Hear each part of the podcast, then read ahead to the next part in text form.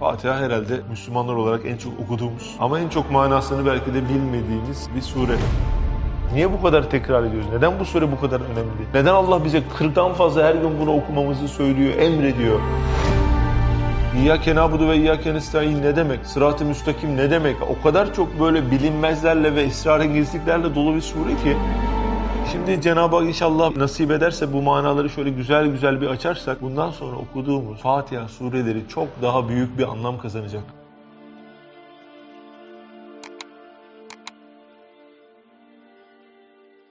Bütün namazların başında, rekatların başında okumuş olduğumuz Rabbimizin çok ehemmiyet vermemizi istediği bir sure bu. Ne gariptir ki ümmet olarak Fatiha'yı ezbere bilmeyen belki yoktur. Ama Fatiha'nın mealini sorsan ne diyor bize Fatiha diyen de yoktur. Çok garip değil mi? Hayatım boyunca en az 40 defa günde söylediğim bir cümle var. Mesela bir şey söylüyorsun.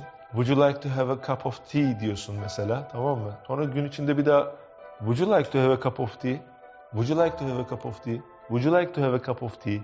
Would you like to have a cup of tea? diye 40 kere biri bunu söylüyor. Ve hatta bunu sen söylüyorsun. Ama bu söylediğin cümlenin ne manaya geldiğini merak etmiyorsun, bilmiyorsun. Ya ben ne diyorum ya? 40 defa ne diyorum? Yani elhamdülillahi rabbil alemin, errahmanirrahim. Nedir bu? Colin Turner diye sonradan Müslüman olan bir tane İngiliz vardı. Adam böyle Müslümanların böyle yürüyüş yaparken La ilahe illallah, La ilahe illallah demelerini böyle merak etmiş. Neden böyle bu kelime bu kadar çok tekrar ediyor diye La ilahe illallah manasını merak ederek sormuş. Oradaki Müslümanlardan bir tanesi demiş ki Allah'tan başka ilah yoktur.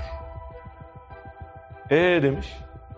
Bu kadar demiş yani. Allah'tan başka ilah yoktur. Adam bir türlü şey yapamamış, bunu kafasında oturtamamış. Yani bu kadar çok tekrar edilen bir kelimenin daha geniş bir derinliğinin olması lazım diye kafaya takmış bunu. Daha sonra Risale-i Nur tefsiriyle tanışınca demiş ki ha tamam demiş yani Risale-i Nur baştan sona La ilahe illallah'ı yüzlerce belki 500'den fazla sayfa La ilahe illallah'ın hakikatini anlatıyor. O zaman kafasında bir takım şeyler oturmuş. Ben de şimdi diyorum ki bu kadar çok tekrar eden Fatiha'nın Muhammed'in kalbinden ve aklından geçen ya ben bunun mealini biliyorum hoca abi ne var? Ya kardeşim inanılmaz bir derinliği var. Yani elhamdülillahi rabbil alemin nedir meali?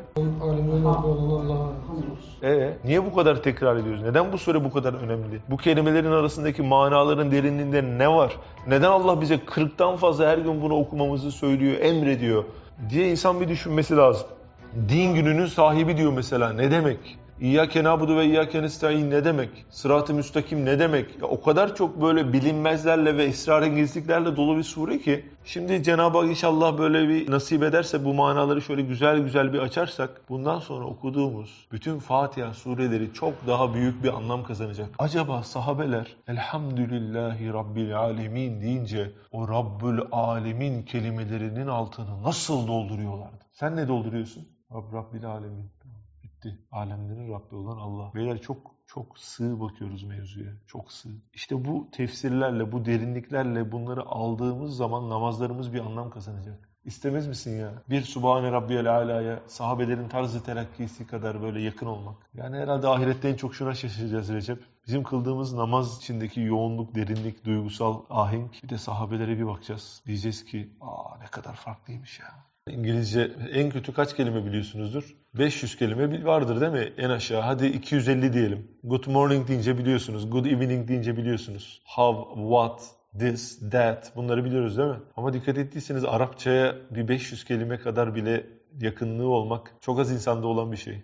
Arapçada 500 kere en çok tekrar eden kelimeyi öğrendiğinde Kur'an-ı Kerim'in %70'inden fazlasını öğrenmiş oluyorsun kelime olarak. Ee, en çok tekrar eden 500 kelimeyi öğrendiğin zaman. Fatiha herhalde toplum olarak, Müslümanlar olarak en çok okuduğumuz ama en çok manasını belki de bilmediğimiz bir sure. Biliyorsunuzdur, duymuşsunuzdur. Ya en faziletli giriş suresi, Fatiha suresi. Herkesin de ezberlediği bir şey değil mi? Sanki böyle hani doğuştan yükleniyor gibi. Mesela konut duası öyle değildir. Biraz böyle yükleme esnasında Kur'an kursunda böyle biraz zorluk yaşarsın. Herkes böyle çocukların böyle imtihanıdır. Bir de o Elif Bağ'ı böyle hazırlayanlar konut duasını en sona koymuşlar. Niye? Çocukların şevki kırılmasın. Düşünsene ilk giriyorsun konut duası ezberle. Biraz böyle konuşu kolay değil diğerlerine oranla. Ama Fatiha böyle doğuştan böyle hani yükleniyormuş gibi. Hatta birçok ateist Fatiha suresini bilir yani ezbere. Çocukluğunda bir Kur'an kursuna gitmiştir. Kur'an kursundaki hocasından dayak yemiştir. Sonra dine küsmüştür. Camiye gitmemiştir. Hepsinin böyle bir ateist olma serüveni var ya. Fatiha suresi böyle bir sure ve çok derinliği olan bu sure. Birçok tefsir kaynağında da uzun uzun izah edilmiş. Bakalım Bediüzzaman Hazretleri nasıl anlatıyor? Bismillahirrahmanirrahim.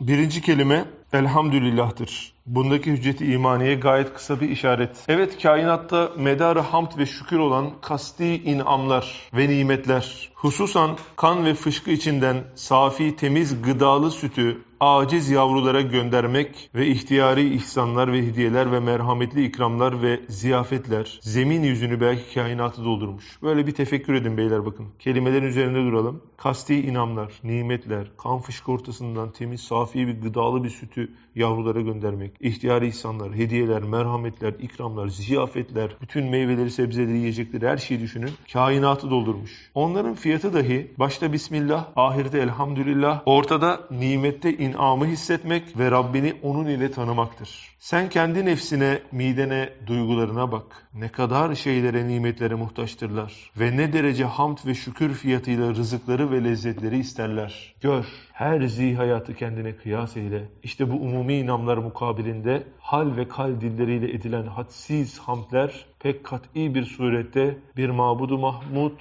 ve bir mün'im rahimin mevcudiyetini ve umumi rububiyetini güneş gibi gösterir. Evet, ne diyorsunuz? Birçok ihtiyaçlar var ve hepsi an he an karşılanıyor. Sadece bu bizim için geçerli değil, bir kedi yavrusu için de geçerli, kafir için de geçerli. Mesela ne yapıyoruz? Fıtri olarak hamd aslında. Mesela susuyor, susuyor, susuyor, içiyor.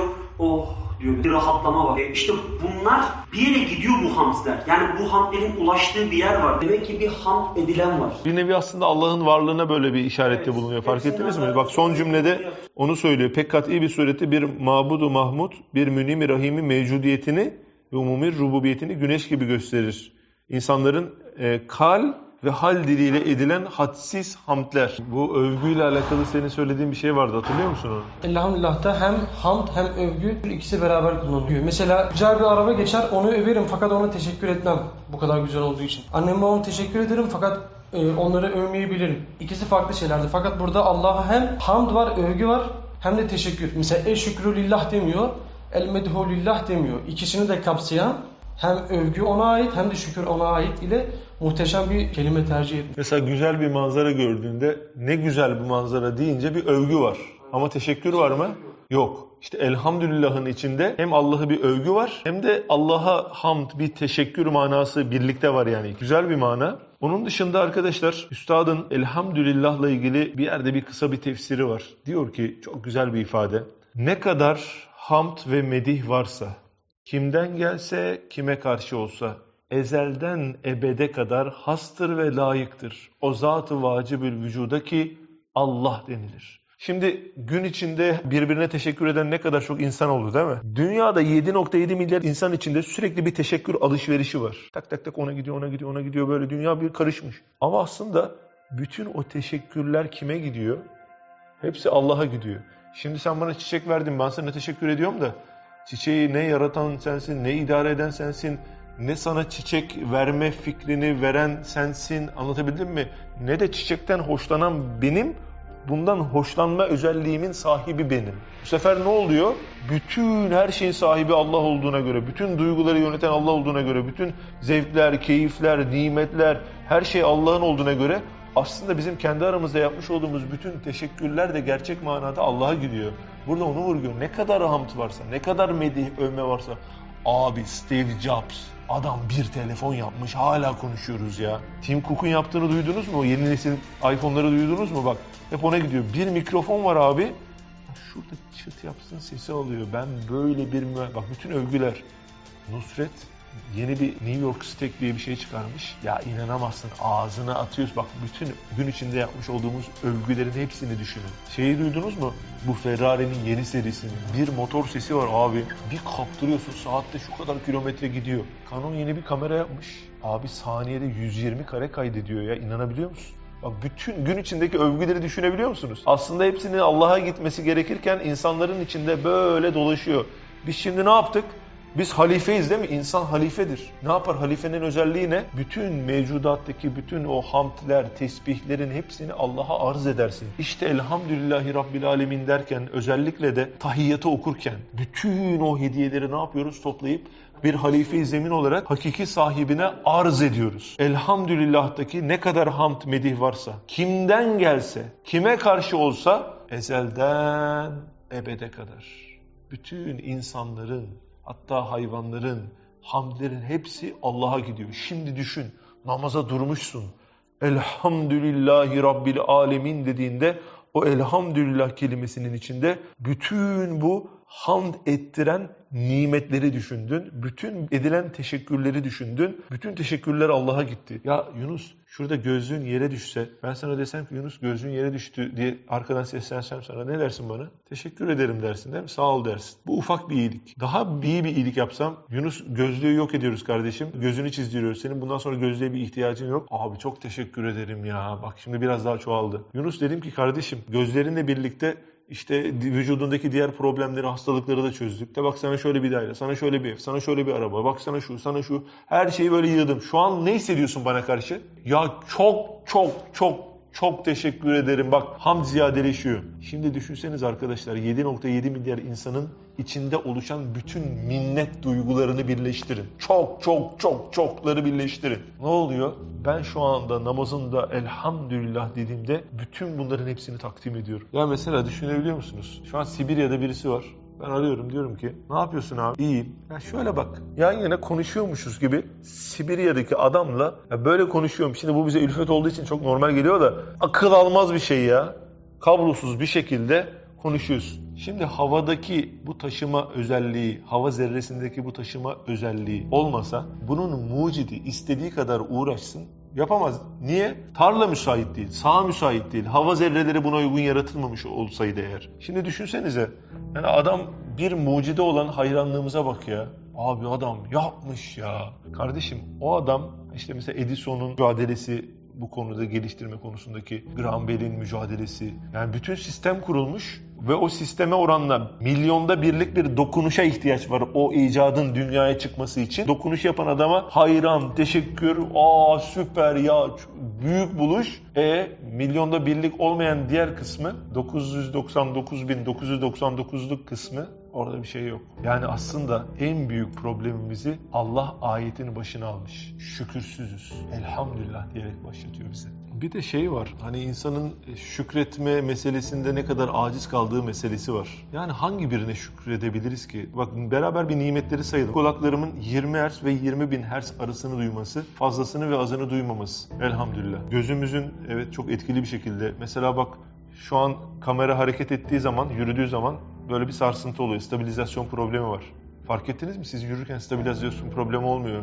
Yani beyinde o böyle dengeleniyor. Yani şöyle görmüyorsunuz koşarken. Sallanmıyor böyle ekranınız. Hep böyle o yerinde duruyor. Elhamdülillah. Dilin milyonlarca lezzeti farklı farklı ayırt edebilmesi. Konuşabilmemiz. Sağ kolum mesela şu an bileğimde böyle ufak bir problem oldu. Ya şimdi iyileşti elhamdülillah da şöyle sıkamıyordum. Ya bak şu parmak öyle bir nimet ki bak Şunların arasındaki koordinasyon eyvallah ama şunun bambaşka bir şeyi varmış. Ne zaman anladım? Kullanamayınca anladım. Elhamdülillah. Başka? Doldurabileceğimiz çok alan var abi. Yani sonsuz diyebiliriz. Ben şu an yeryüzünde ne kadar hastalık varsa hiçbir bende yok. Ama olmaması için bir şey var. Yok. Olabilir de. Kayıpsa denince olan şükretmen lazım. Bir de şu var. Benim var olmam bir kere başlı başına ham gerektirir. Ve benim bu şekilde var olup, bu şekilde devam etmem için ne ihtimaller var yani. Her şey olabilirken hadsiz imkanlar içinde diyor ya Üstad, hadsiz imkanlar içerisinde hususi bir vücut veriliyor. Yani hadsiz şükretmen lazım. Bu sadece var olman için. Gözünüzü kırpmayın. Tamam mı? Direnin. Herkes bir dirensin şöyle. Göz kırpmıyoruz. Göz kırpmanın nasıl bir nimet olduğunu anlayacağız birazdan. Devam edin. Biraz sulandığının ben de farkındayım. Çok şu an ayar oldum. Kırpmayın beyler kırpmayın. Devam ediyoruz. Çok ayar oldum ya. Bak şu an rahatlayacaksınız kırpın. Elhamdülillah. Ya bakın şu an otursak saysak yani zaten ayette de belirtiyor. Sabaha kadar say, bitiremeyeceğin kadar hediye var. Şimdi ben Yunus'a bir şey söyledim. Çok çok teşekkür ederim dedi rahatladı. Saymakla bitiremeyecek kadar hediye alınca nasıl teşekkür edeceksin? Kendimi böyle okyanusa açılmış bir sandalı olan iki tane de böyle küreği olan aciz bir insan gibi hissediyorum. Elhamdülillah denizine dalıyorum. E ne yapacağım? Hadi git. Ya nereye gideyim? Nasıl yapayım? O yüzden Üstad Hazretleri ne diyor? Külli bir niyetle diyor. Yani şöyle bir örnek de veriliyor. Sen girsen mesela bir kralın huzuruna çıksan herkes makbul hediyeler vermişler, süper hediyeler. Sen fakir bir adamsın. Ne yapıyorsun? Hiçbir şey getirememişsin. Diyorsun ki ey kralım, padişahım elimden gelse bütün bu hediyeler kadar hediye size vermek isterdim ama benim imkanım yok. Sizin zaten hediye ihtiyacınız yok. Yani raiyetinizin size olan sadakatini ölçmek için bu hediye meselesini kabul ediyorsunuz. Zaten bu hediyeler sende var. Ben de geliyorum elimde olsaydı bütün bunları verirdim demek gibi biz de şunu söyleyeceğiz. Rabbim benim bu kadar nimetleri hakkıyla şükretme ihtimalim yok yapamam. Zaten ömrüm sınırlı. Ne kadar yapabilirim? Ama benim elimden gelseydi ben o hediyeleri, o şükrü sana eda ederdim. Bir fiil olmasa da bin niyet bunun şükrünü sana yapıyorum. Sen yapmışım gibi kabul et Allah'ım diyerek ya bu kadar teşekkürü borçlu olduğumuz bir Allah'a o teşekkürü yapamıyoruz da bir de şu var. O teşekkürü etmen gerekirken, o hediyelerin altında ezilirken ona ihanet etmek. Yani onun yolundan dönmek. Onun emir ve rızalarına ters hareket etmek.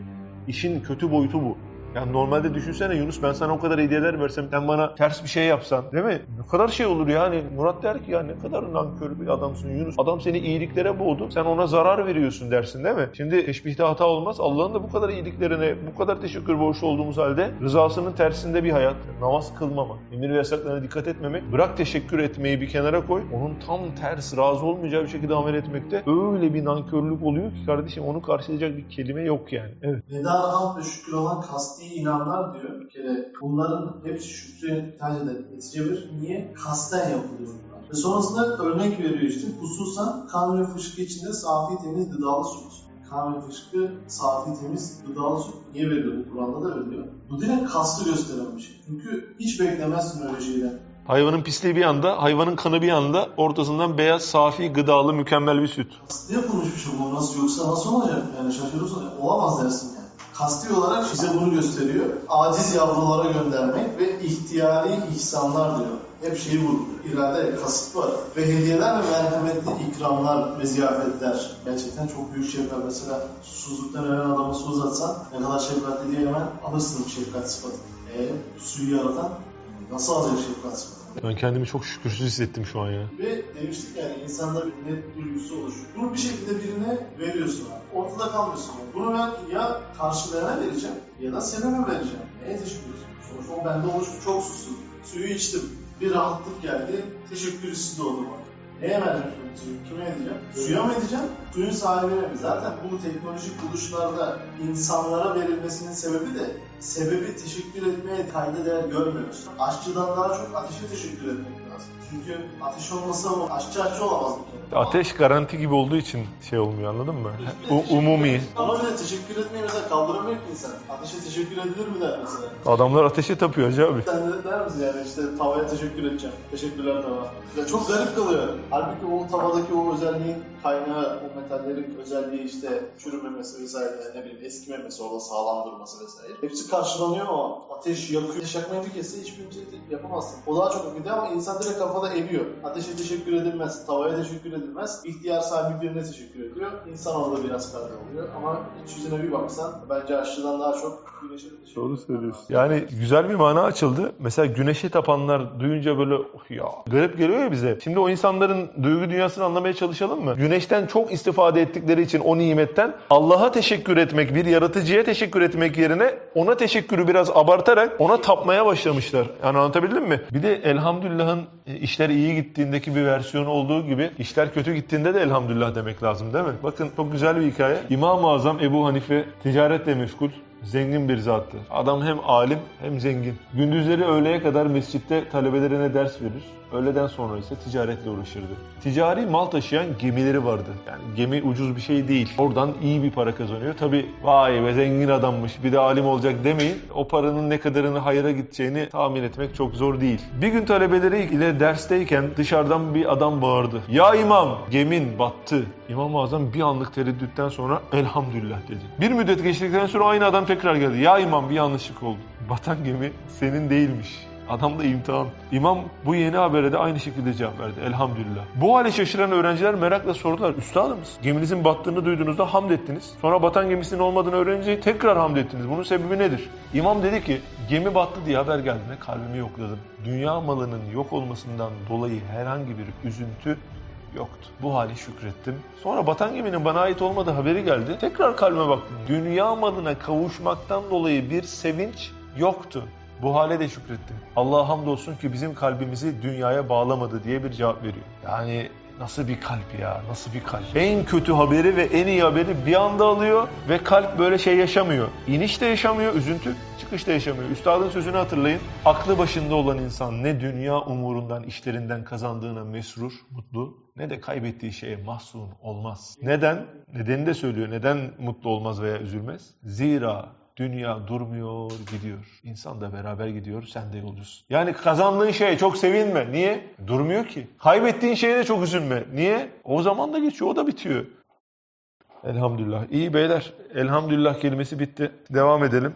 Rabbül Alemin. Bundaki hüccete gayet kısa bir işaret. Evet bir gözümüzle görüyoruz ki bu kainatta binler değil belki milyonlar alemler küçük kainatlar ekseri birbiri içinde her birinin idaresi ve tedbirinin şeraiti ayrı ayrı olduğu halde öyle bir mükemmel terbiye, tedbir, idare ediliyor ki bütün kainat bir sahife gibi her an nazarında ve bütün alemler birer satır gibi kalemi kudret ve kaderiyle yazılır, tazelenir, değişir. Bir nihayetsiz rububiyet içinde nihayetsiz bir ilim ve hikmet ve ihatalı hadsiz bir rahmet ve dikkat ile bu milyonlar alemleri ve seyyar kainatları idare eden bir Rabbül Aleminin vücudu vücuduna ve vahdetine külli ve cüz'i şehadetler, zerreler ve zerrelerden terekküp eden mevcutlar adedince hadsiz, nihayetsiz şehadetler her an ve zaman geliyorlar. Zerrat tarlasından ta manzume-i şemsiye, ta samanyolu denilen kehkeşan dairesine ve hücreli bedenden ta zemin mahzenine, ta kainat heyeti mecmuasına kadar aynı kanun, aynı rububiyet, aynı hikmet ile beraber idare ve terbiye eden bir rububiyeti tasdik ve hissetmeyen, bilmeyen,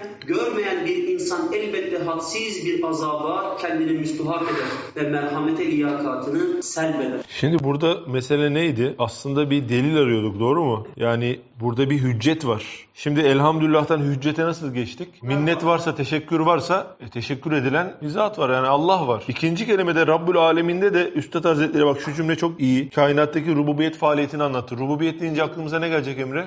Kabze-i tasarrufunda.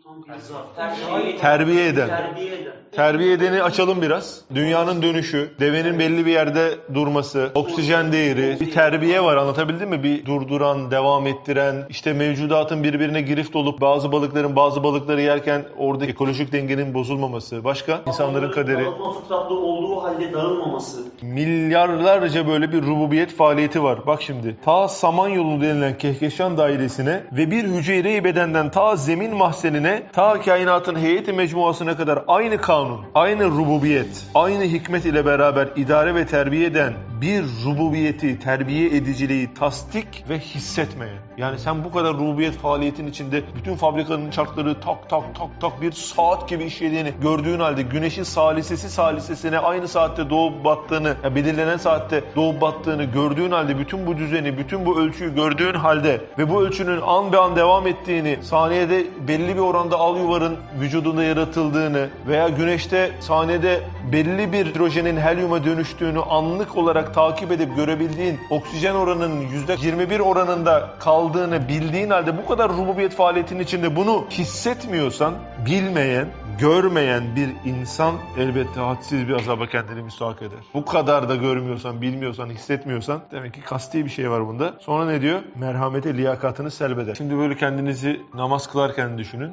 Elhamdülillah dedin. Ne düşünüyorsun? Hatırla. Elhamdülillahi kime? Rabbil alemin. Hmm, oo, bak terbiye edici tamam da neyin terbiye edicisi? Alemlerin. Peki alem deyince kafamıza aklımıza ne gelecek? Ne mesela biraz açın. Her Samanyolu, hayvan insan, mesela. hayvan, Karıncalar, bitki, Evet. mikrobakteriyel canlılar, bir sürü şeyler var, bakteriler var. Cinlerin de Rabbi midir? Gezegenler, uçsuz bucaksız uzay. Bak şu bilgiyi duyduğunuzda inanmayacaksınız. Google'a girip araştıracaksınız. Ben bana güvenmenize rağmen inanmayacaksınız. Kumsaldaki kumlar ve çöllerdeki kumlar mı sayıca daha fazladır tane olarak? Gökyüzündeki yıldızlar mı? Yıldızlar daha fazla. Sen düşünsene o alemlerin de Rabbi. Ya ne olur hayal et ya. Çöllerdeki kumlar, sahildeki Abi o kum taneleri e onların Rabbi kum tanelerin de Rabbi bu arada. Yıldızlar var onların da Rabbi. Yani bütün bunları aynı anda terbiye etmek. Tüm bunları terbiye ederken Nuh'un aklından geçen fikri de duymak, Muhammed'in duasını da işitip kudretiyle o duanın kabulü için kudretini oraya yönlendirmek.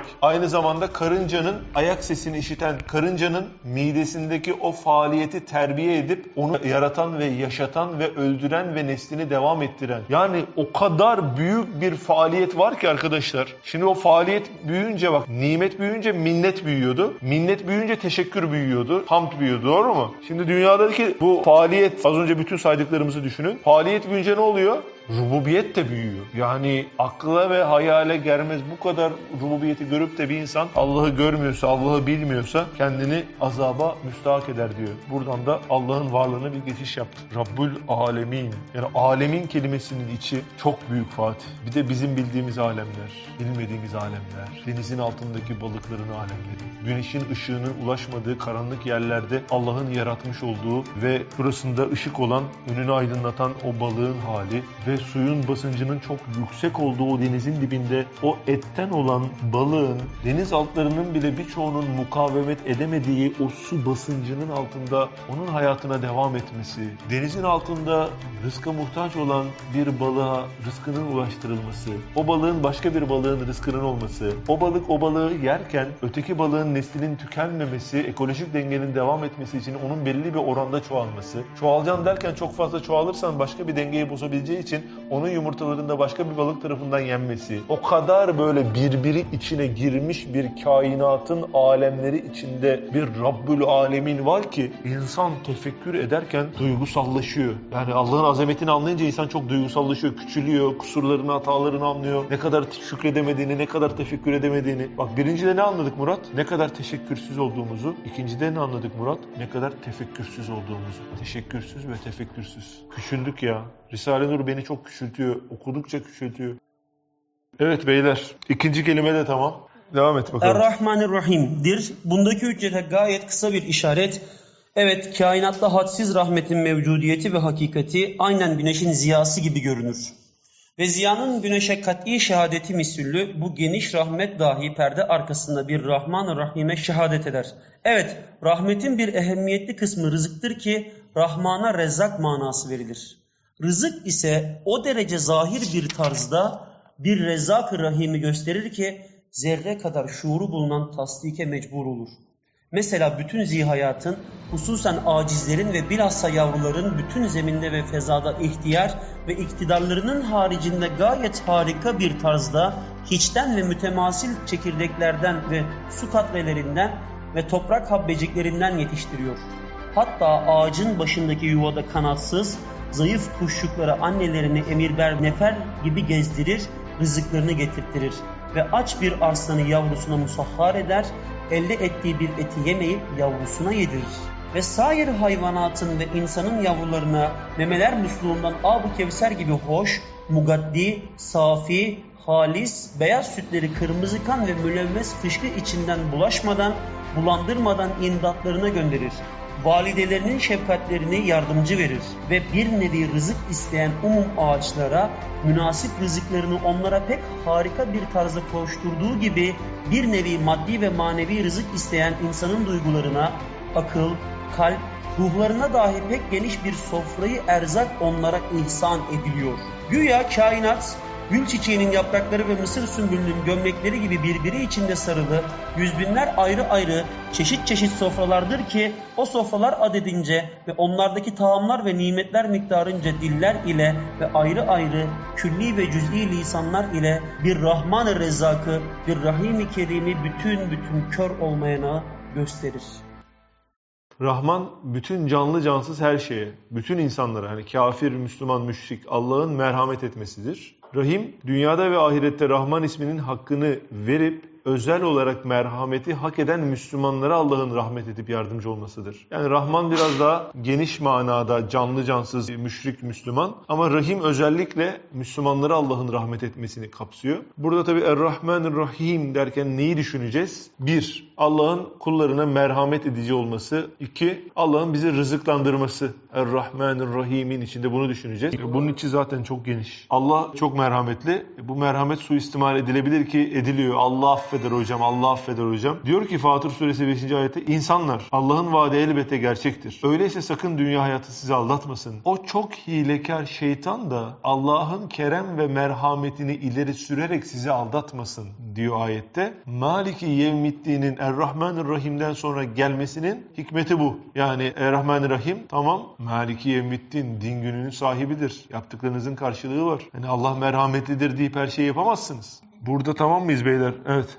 Temelde Allah'ın rahmetinin bir ispatı direkt anneden. Ve şöyle bir şey var. Binlerce yıldır, milyarlarca tüm canlıları düşündüğümüz zaman, gelmiş geçmiş hatta geleceği de hesaba kattığımız zaman tüm bunların umum şefkatini topladığımızda mantıken Allah'ın şefkati en az o kadar olması gerekiyor. Sonsuz ama kendi kafanda şu düşünebilirsin en az bu kadar olması gerekiyor diye. Hem böyle bir şey var, şöyle de bir mana var. İnsanın iradesi dahilinde olan şeyler var, dahilinde olmayan şeyler var. Mesela bakıyorsun bir yavru annesinin karnındayken irade onda değil, irade onda olmadığında tamamen Allah işi götürüyor. Hatta gerekirse annenin dişinden o kalsiyumu çekiyor, çocuğa gönderiyor, kadının dişi dökülüyor. Ee, annesinin karnından çıktı, biraz irade sahibi oldu ama o kadar değil. Anne karnındaki kadar güzel beslenmiyor ama ne oluyor? Sütü alıyor vesaire. Hani rızkını aramaya gidemez, yetişemez, koşamaz, bir şey yapamaz. Ayağına getiriliyor. Biraz daha büyüyor. Ne oldu? İradesi biraz daha arttı. Artık biraz daha rahmetin tecellisi biraz daha kısıldı.